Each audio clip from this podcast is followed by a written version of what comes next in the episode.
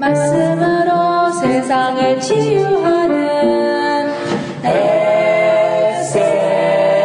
SLC 여러분 안녕하십니까? 오늘은 행복을 누리라는 말씀을 나누고자 합니다. 오랜만에 두 친구가 만나서 서로의 안부를 물으며 이런저런 얘기를 하게 됐습니다. 그러다가 자녀들 얘기를 하게 되었습니다.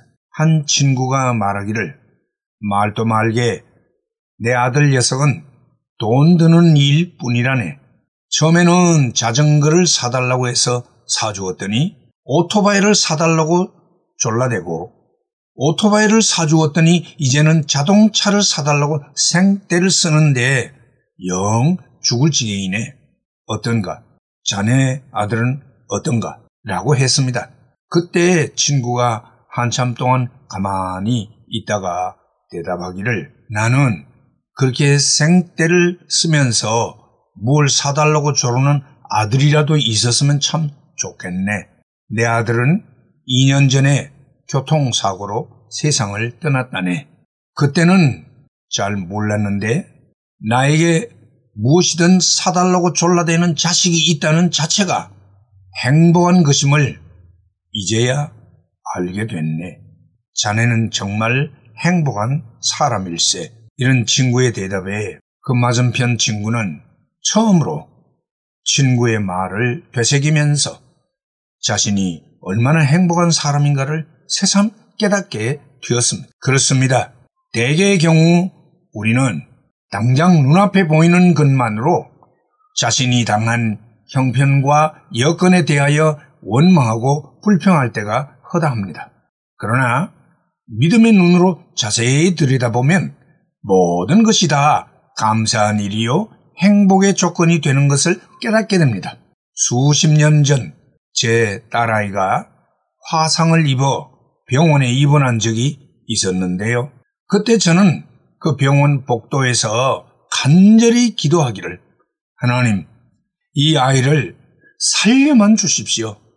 살려만 주시면 더 이상 아무것도 저 구하지 않겠습니다.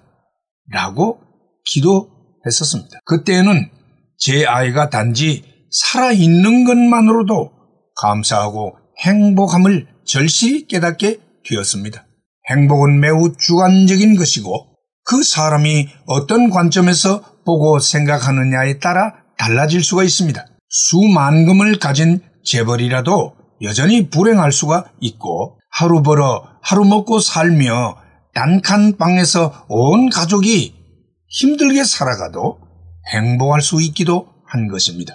최선으로 살아가면서 하나님이 허락하신 여건에 만족하는 사람은 행복한 사람입니다. 반대로 아무리 가져도 여전히 만족할 줄 모르는 사람은 불행한 사람입니다. 우리의 마음이 불행을 만들기도 하고 행복을 가져오기도 합니다. 긍정적이고 감사하는 마음은 역경에서도 행복을 불러오곤 합니다. 그래서 사도 바울은 테살로니카 교회 성도들에게 권면하기를 범사에 감사하라. 이는 그리스도 예수 안에서 너희를 향하신 하나님의 뜻이니라. 라고 말씀했습니다. 예수 믿는 믿음 안에서 행복을 누려야 합니다. 그것이 하나님이 원하시는 바요 그의 뜻인 것입니다. 행복은 저 멀리 있는 것이 아니라 이미 내 옆에 주어져 있습니다. 다만 그것을 깨닫지 못하고 찾아 누리지 못하고 있을 뿐이지요. 부디 행복을 누리시는 여러분이 되시기를 간절히 기도합니다. 할렐루야.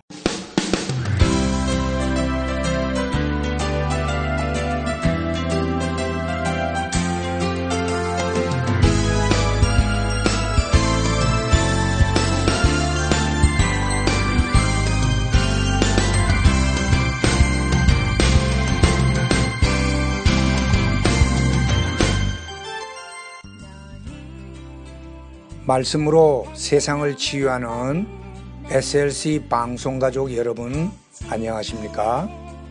저희 방송에서는 보다 나은 여러분들의 신앙과 삶을 위하여 상담을 진행하고 있습니다. 신앙 상담이 필요하시거나 혹 기타 필요한 의견이 계시면 이메일 주소 slcb 9191 at gmail.com이나 카톡 아이디 slcb 9191으로 보내주시면 되겠습니다.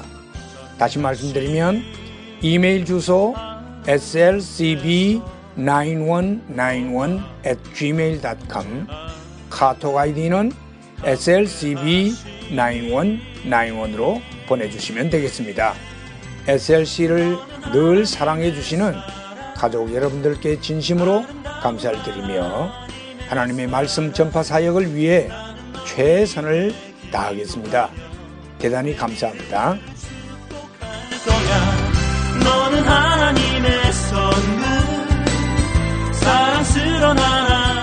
너